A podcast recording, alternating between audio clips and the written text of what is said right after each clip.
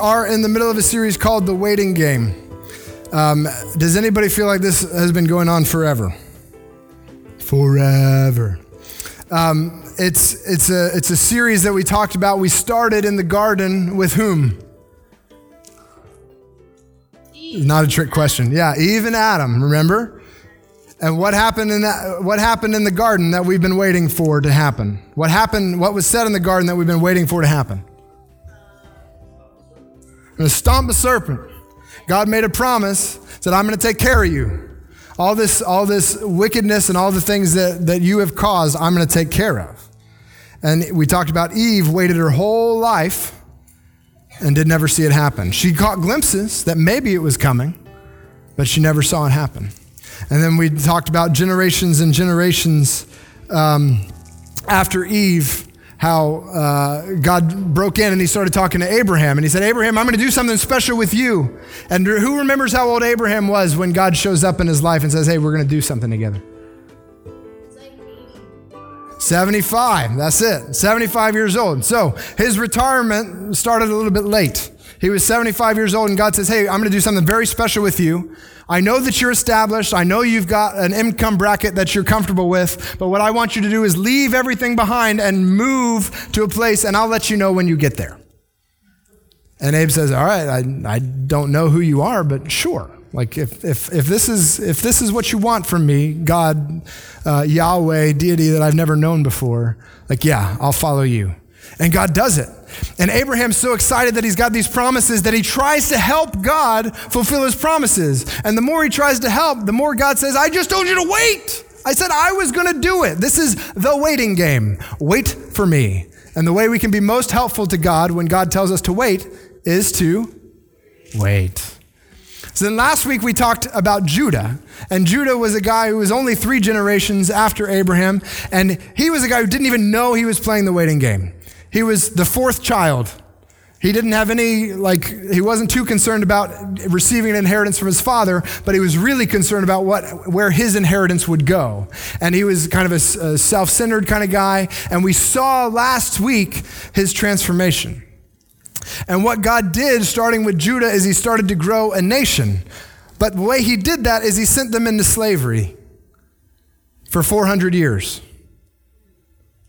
So, 400 years, all you've known, your children, your grandchildren, your great grandchildren, you're working for the Egyptians. And then God shows up again with a guy named Moses and says, Hey, I'm going to take you out of here. We're going to go do something in a different land. I'm going to promise you, I'm going to give you this land. So you've been a slave for 400 years. How long is 400 years? Well, who was president 400 years ago? We were in a country 400 years ago.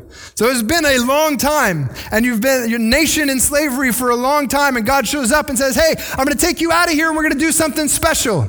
And can you imagine never really owning anything and only ever looking to your taskmasters for food and provision? And suddenly you're out walking in the desert and God is literally raining food down from the sky to take care of you. And so he goes, and they you get a bunch of slaves, and they walk around, and that goes about as well as you can imagine that it went. And they wander around for 40 years, and they end up in a land and they get different sections of land. They kind of divide up the house. They get different rooms. You get this room, and you get that room, and you get that room. And they go their separate ways. And they make a country. And they're all kind of a confederate, I hate using that word, but they're a confederate state in the sense that they don't have a centralized government. I mean that in the sense that they don't have a centralized, there's one place that we go, and that's the capital city of the whole nation. It's like 12 separate states with no Washington, D.C. Right? So they're looking around and they're going, hey, everybody else, every other nation in the world has a king. We need a king. Like, things have not gone well for us. Like, re- let's ignore the fact that we never really worshiped God. We didn't ever really follow or did the things that He wanted us to do. And so we keep getting captive and, and, and things aren't going well. But I think the solution to this, rather than turning to God, is to come up with our own solution. We're going to make a king. And so they line everybody up and they find like the most kingly guy they can find and they make him king. His name is Saul. And things don't go well for Saul. He looked like a king. He looked strong. He was a big guy. He looked like a king, but his heart was wicked. He didn't know what to do. So that's a lot, a lot of history. It's actually like nine generations. And remember, a generation is 40 to 100 years. We're not going to narrow that down much more than that. It's been nine generations since we've talked about Judah, at least nine generations. Things have not gone well. The, the, the nation is a little bit in turmoil. They got this king, but still they're under attack from the Philistines. There's a, a, a foreign army that's taking over them and constantly fighting, and things, they just never have any peace. It doesn't matter what they do, they're never at peace. And that's a little bit where our story is going to pick up. We're going to begin in 1 Samuel, 1 Samuel chapter 16. Um, and I had the page written down on my notes, which are not here presently, so I will turn there and tell you what it is. 1 Samuel chapter, chapter 16, if you're using a story Bible, is on page 194.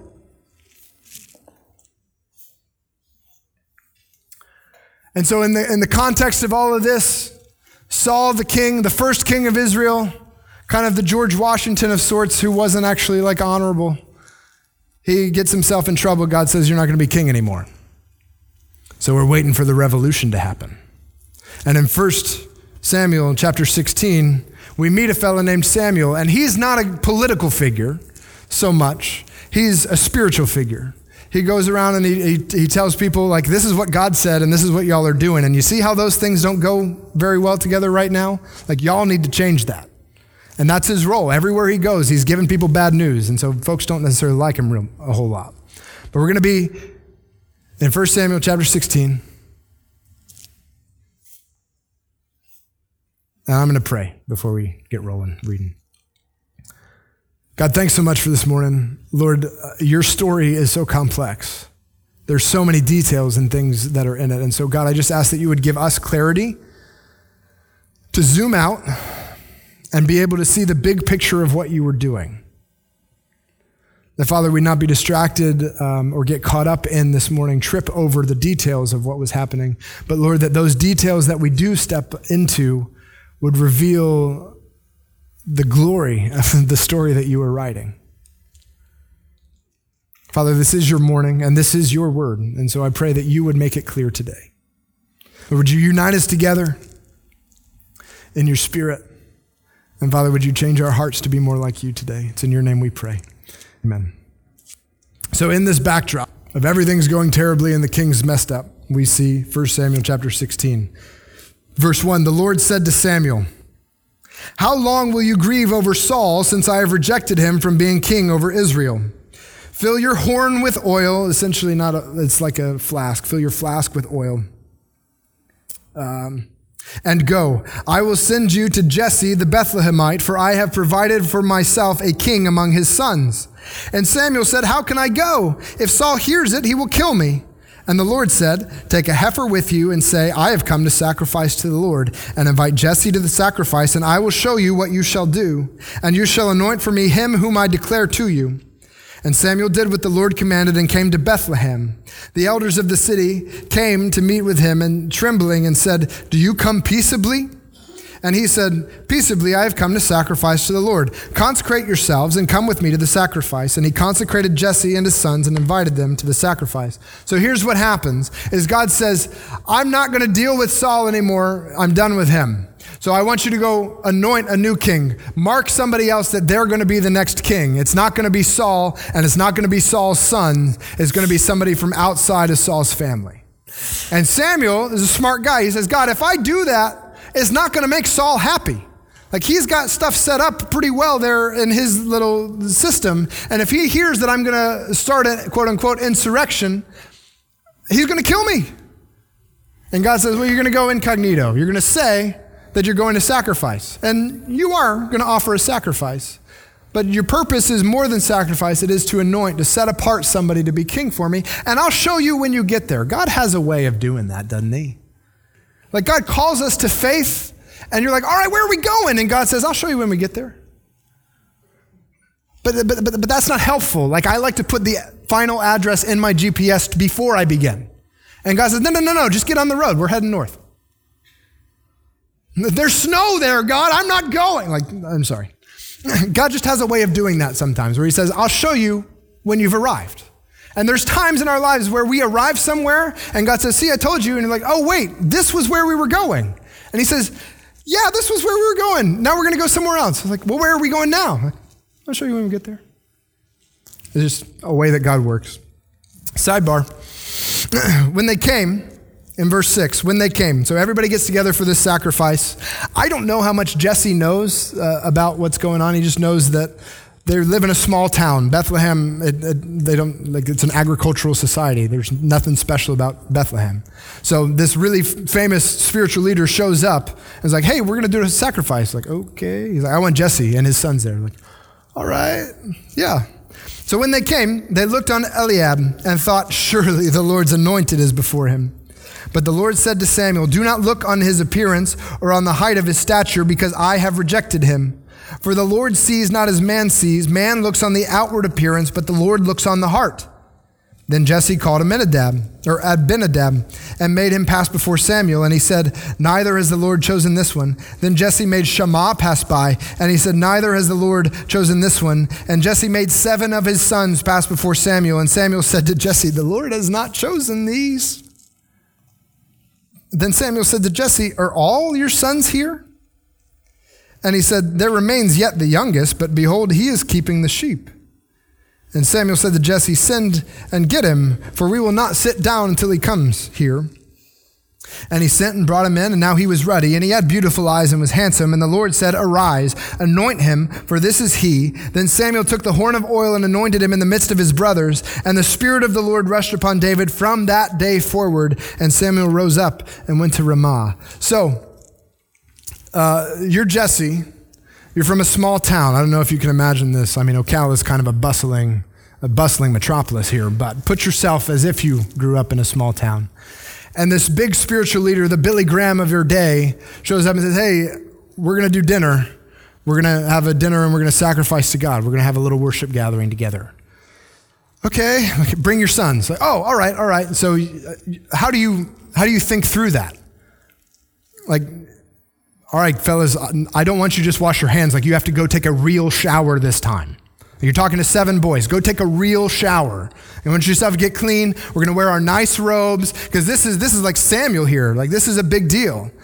And so I don't know what Samuel's up to, but he says, "All right, I want to see all your boys." So you like you show up, and, and the first son stands up, and he's a big guy, like he's strong, and he looks like he could be a king. Like he's he's a strong kid. He's the firstborn. He's you know he's the one that Jesse's planning to pass his inheritance to. He's trustworthy. And Samuel, and Samuel is thinking, oh yeah, this guy's the one. And God says, eh, no, no, who's the next one? So you get your second born and your third born. Seven sons, little parade. And uh, Samuel says, yeah, you, you, got some nice boys here. Like, they clean up pretty good. You have any others? The youngest one, he's out taking care of the sheep. He says, well, go get him. So he's coming home from work. He didn't have time to take a shower. And he walks up, and, and, and God says very clearly to Samuel, That's the one that I want. That's the one that's going to be king. He's the unlikeliest one. He's maybe 10 years old, 10 to 15 years old. How old are you, Max? How old are you, Stephen? All right. How old are you, Brandon? 14. Okay. Front row, right here. King, the next king. I don't know what they knew specifically about what was happening because Samuel was trying to keep it a secret. But from a very young age, God could see what David was going to become. And he could see that the disposition of his heart was to search after God and to long to be him. So, where my exhortation to us oldsters is that Abraham was 75 when his quote unquote spiritual career started, realize that you guys can start today. That what God wants to do in your life is not determined by what age you are presently, it is what God has set you apart to do. You're neither too young nor too old. Because from this day forward, the whole trajectory of David's life changed because God was with him from here on out to do the work that he wanted to do. And so, church, like, this is a challenge to us. when we do Kid Nation, this isn't just like a nice thing that we do to kind of placate, you know, the children and have a little bit of children's time. No, like God wants to do work in their lives. We cannot look down on children and think that, well, they don't do enough spiritual stuff. Like we're just trying to do some daycare in the back. Like, no, that ministry is happening back there. God is doing work in Kid Nation. And God is doing work here, regardless of what age we are. Go get him from the sheep. He's going to be the next king. So maybe you've heard a little bit about David's life and you know a couple of the things that happen next. See, David isn't much older when he gets an invitation randomly to come and, and, and be uh, a music. Did I get the right picture? Yeah, to be a musician for the king. See, the king had uh, some depression, um, a little bit of manic depressive. I don't know how you would diagnose it, but he has some problems. And so they hired a musician to come in and play for him to calm things out. And so David randomly, you know, not like God's in charge of any of this, but randomly, this little kid out of Bethlehem, small town nowhere, is really good at the harp. And he gets word, and the king hires him. So he's now living in a palace playing guitar for the king. And as he's doing that, he makes friends with the king's son. And they're like best friends. And so life seems to be going pretty well. And then randomly one day he's out trying to help his brothers because his brothers have grown up and they've gone to the army. And the army is out at war because things are not necessarily going well for Saul and for his military campaigns. So David goes to take some supplies to his brothers and, by the way, kills a giant while he's there. I don't know if you've ever heard that story. Oops. The king is cowering in the tent saying, What are we going to do? What are we going to do? And the 15 year old walks in and says, don't you go kill the giant? He's making fun of God. Why would you let him make fun of God like that? God is greater than this Philistine. And the king tries to give him his own armor. Like, I, am tr- I'm trying to wrap my head around Saul's mindset here. And David walks out with a rock and God kills him. Maybe God will be with me. And so he makes friends with the king's son, Jonathan, and Jonathan is supposed to be the king next, but they're like best friends. They're super, super close. And as I'm going to keep looking at these notes as long as they're up, I need to move these ones over here. I apologize. There we go. he comes best friends with the king's son, and now he's accidentally had this military victory where things are not going well for Saul. And so he's in Saul's chambers playing guitar for him. And at least twice, Saul just gets so angry when he sees David playing these songs that he throws a spear at him, tries to kill him. Like, we may not have the best boss in the world, but like, most of us don't have the experience of them trying to like shoot us during the day. Like, I'm just doing my job here, boss. I'm just trying to calm things down. And so, two times he's throwing spears at David just while he's trying to do his work. And all the people have heard about what happened with David and Goliath, and they start making up a song. They say, David has killed, or excuse me, Saul has killed thousands, and David's killed ten thousands. He's a kid. He's 15, 16 years old. And the king is supposed to be the king. He was strong. That's why we picked him. That's what we wanted. And so the king tries to murder him twice. And when he shows that he's got some military prowess, he keeps trying, the king sends him and his army into battles that he knows are doomed to fail. He sends David into battle knowing that all of the odds are stacked against him and he's not coming back from this. And he does. And then he has this plot that he's going to murder and assassinate David, and Jonathan protects him. The heir to the throne protects the usurper against the king who's trying to protect the heir to the throne. There's another secret assassination attempt. There's four open attempts to have David arrested, and people are like, we're not arresting him. The king who is high and mighty and thinking, like, just arrest that guy. He, every time he goes to arrest him, people are like, eh, no, he's good. So David gets sent into exile. Like Jonathan says, "Hey, it's not good for you to be around the house. Like I'm gonna, I'm just gonna let you get you get you know. Like he's in a bad mood today. You need to leave." And so David leaves, and he goes into exile, and he's in a different country. And Saul chases him. And this is if the Bible is so funny. Like there's so much humor in the Bible. There is a, a, story, there is a point at which David and his army are fleeing the army of Saul. And David's on one side of the mountain and Saul's on the other side of the mountain. And they just do this go back, they're circling around a mountain. Like literally, Saul is chasing his tail, trying to get a hold of David. And David doesn't want anything to do with it.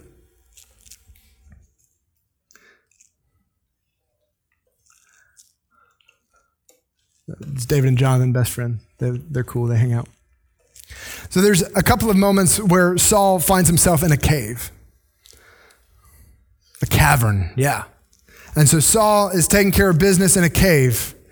He just happens to be taking care of business in a cave that David's in the back of. And David's running from this man. This man is literally trying to kill him. There is a warrant out for his death. And David's in the back of the cave, and Saul's taking care of business. Like that's a euphemism. He's going to the bathroom. And David walks up to him and he cuts off his cloak, cuts off the corner of his cloak, and he gets back in the back. Like he's super sneaky spy now. And as Saul leaves, like the Spirit of God moves with him in compassion. and he's upset that he's hurt the king's clothing.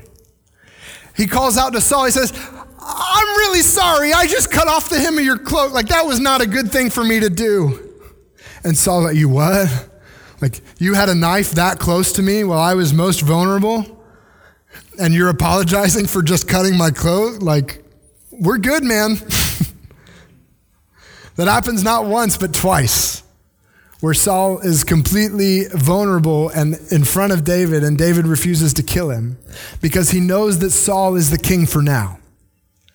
And David is content to wait for what God is going to do.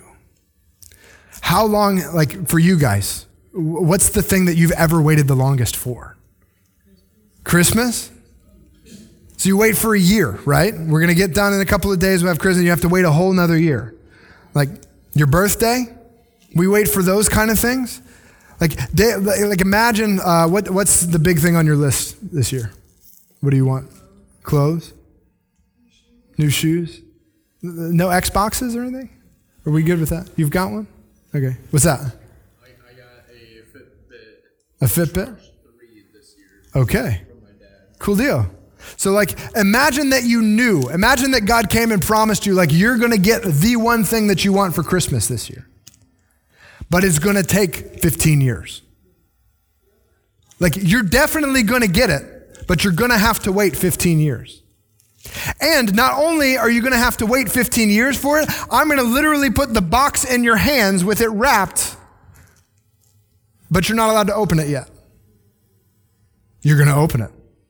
Like this is this is David's mindset. Like what God has promised to him, God literally puts in his hand and says, "It's not quite time yet, but look, it's right here. I have it for you." And David says, "No, I'm going to wait. I'm going to wait for you to do what it is that you are going to do, God." So he goes into exile again. He runs away. He's in enemy territory, and he somehow makes it work in enemy territory. So, where he's 15 or 16 years old when he slays Goliath and all of these things started, he's 30 years old when Saul is killed in battle.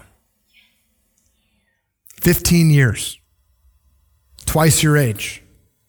He waited for God to do what God said he was going to do in his life.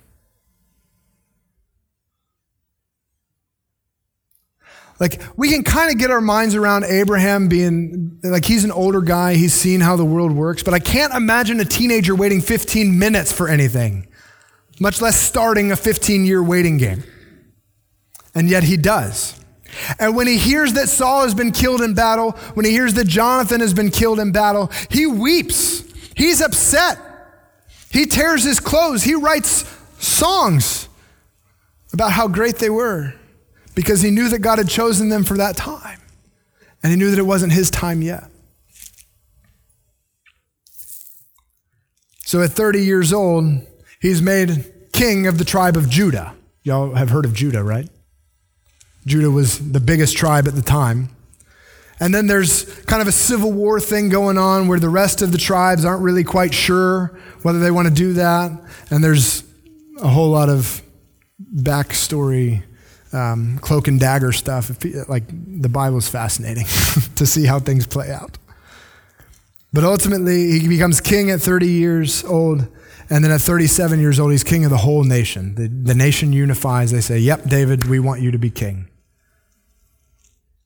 So almost 20 years he waits for what God promised to do with him when he was 10, 12 years old. Then I want to show you in 2 Samuel chapter 7. We're actually going to read the whole thing. I, I went back and forth as to whether we needed to read the whole thing, but I want to read the whole thing. 2 Samuel chapter 7 is on page 210 in the Story Bible. From the time that David was anointed to be king to the time that he was made king, God was with him.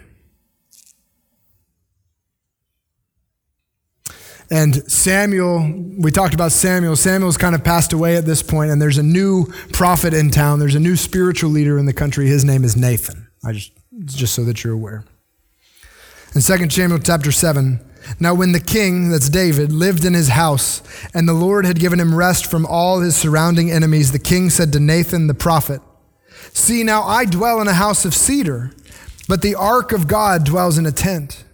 And Nathan said to the king, Go, do all that is in your heart, for the Lord is with you. So David has now seen military victory that has never been seen before in a tribe or nation of people that was built off of slaves. Like they were never very good at fighting. And now David has come up and they've had military victory and have conquered all, most all the land that they needed to conquer. And David says, Look, I've built a palace. I've set aside a place for my capital city, and I'm living in a house of cedar, and yet God is still traveling around in a tent. The presence of God is on the Ark of the Covenant in a special way.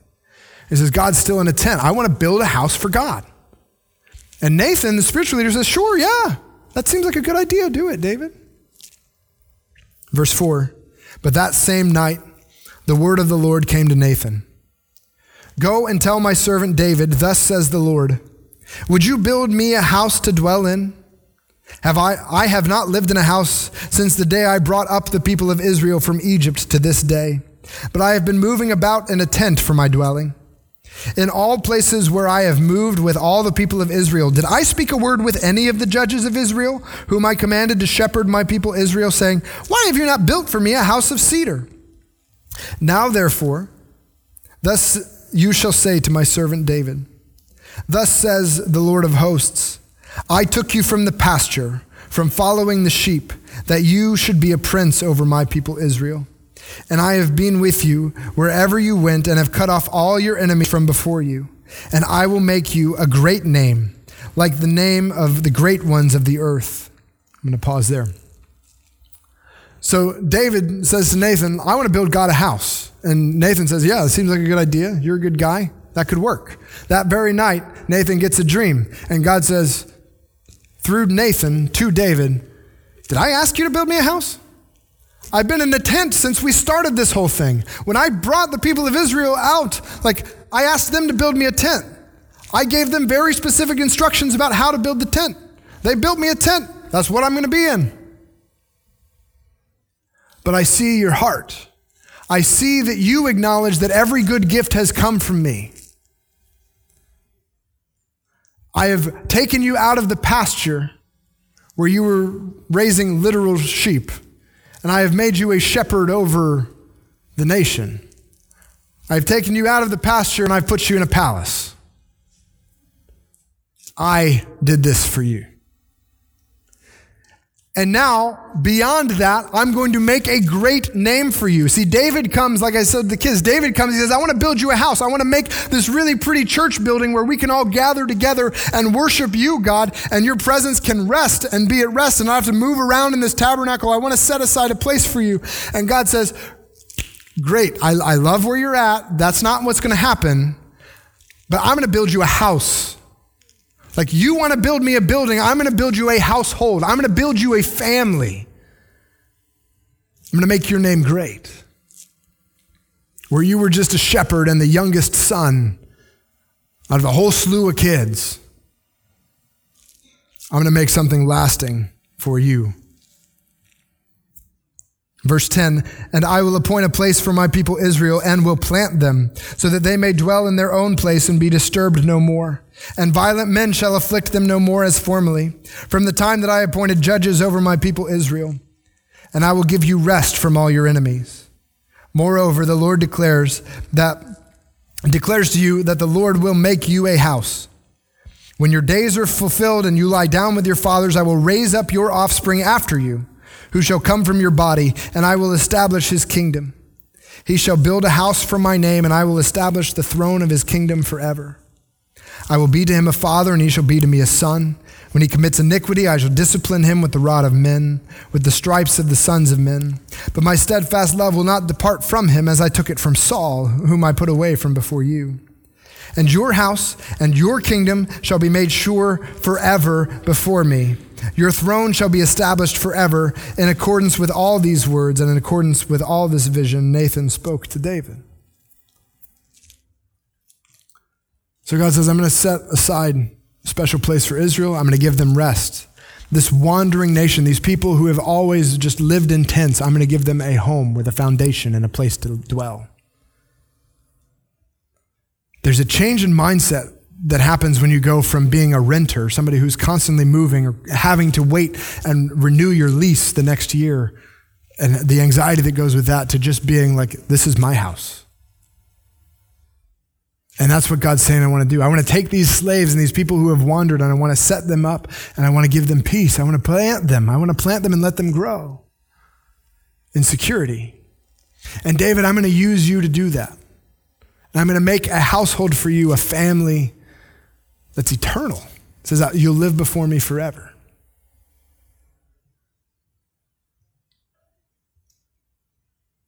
It's crazy. God hasn't talked like this since Abraham to a specific individual. He talked to Israel and through Moses about it. There's a whole nation, but this is the first time he's talked with an individual like this in a long time. Generations. Verse 18. Then King David went in and sat before the Lord. I just, you get that, you see that picture? Like you get this news. Nathan comes in in the morning, you're sipping your coffee, and Nathan says, Hey, I had a dream last night. You're going to want to hear this. And so Nathan tells him the dream, and he just goes to the, the temple. I'm assuming he goes to the tabernacle and just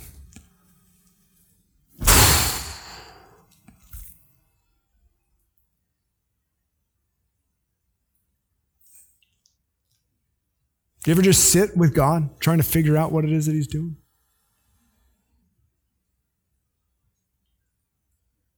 All of the things that have happened in your life are leading to what God wants to do in your life coming up next. And, and so David hears this word that this great promise is coming, and David went in and sat before the Lord and said, Who am I, Lord God? And what is my house that you have brought me thus far? Everything you've done, what, what did we have? And yet, this was a small thing in your eyes, O Lord God. You have spoken also of your servant's house and for a great while to come, and this is instruction for mankind, O Lord God. And what more can David say to you? For you know your servant, O Lord God. Because of your promise and according to your own heart, you have brought about all this greatness to make your servant know it. Therefore, you are great, O Lord God, for there is none like you, and there is no God besides you, according to all we have heard with our ears. And who is like your people Israel, the one nation on earth whom God went to redeem to be his people, making himself a name and doing for them great and awesome things by driving out from before your people, whom you have redeemed for yourself from Egypt, a nation and its gods. And you have established for yourself your people Israel to be your people forever. And you, O Lord, became their God. God brings out greatness from our weakness. David says, What was my family? We lived in Bethlehem. Nothing happens in Bethlehem, it's a small town. Literally means house of bread. We grow grain. That's what we do. I was out taking care of the sheep. That's not exactly an impressive resume. And yet you took me from being a sheep in the pasture or being a leader of sheep in the pasture to being a leader of men in a palace. And that wasn't enough for you, God. Now you're making an eternal, a long lasting covenant with my family. Like, we don't deserve this. You are great, God. And God brings out greatness from our weakness. But I want there to be a little bit of a caveat. God brings out greatness from our weakness, but that doesn't necessarily mean that He brings out greatness from us. And it is not our greatness that He brings out. David says, Oh Lord God, you are God above all things. You are great and you have done great things. The greatness that God brings out from our weakness is His greatness. The things that He chooses to do in our lives are things that He is doing in our lives. We contribute not a lot.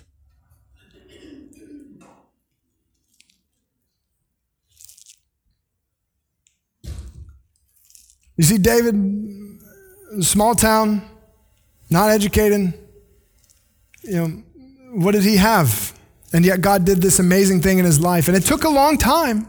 But God did this amazing thing in his life, and he gets to this climax of his life. Everything has gone perfectly for him up until this point, and he says, God, like, you're blowing my mind here. He just sits with the Lord. Thank you, God. Only you have done this work.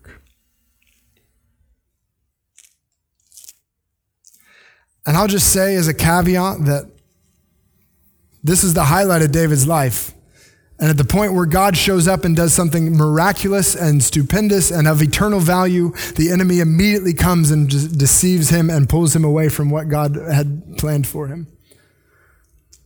The rest of his life doesn't stay on this super up trajectory. But at this point, he realizes that God brings out greatness from our weakness. So, what do you consider your weaknesses? Are you young? Are you uneducated? Are you from a small town where nothing ever happens? Are you from a bad family, a family that wasn't helpful to you? What do you consider your weaknesses? Will you trust God to bring out His greatness in that weakness?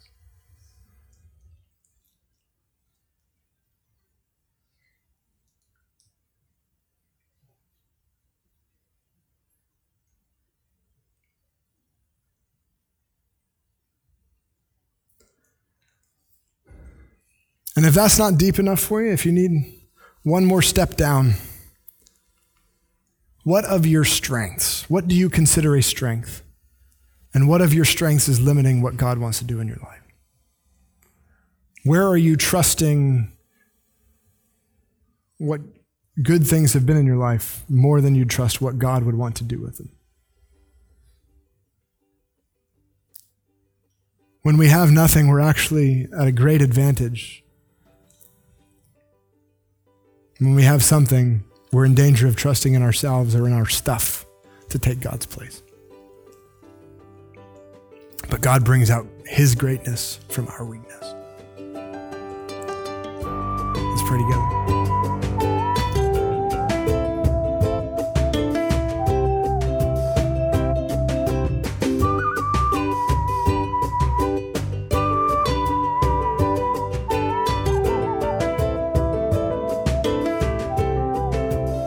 Again for listening. We hope you've been challenged, encouraged, and helped by God and His Word. If you want more information about Grace Church of Ocala or would like to get in contact with us, please visit our home on the internet, ocalagrace.org. And if we haven't met yet, we hope to talk with you soon.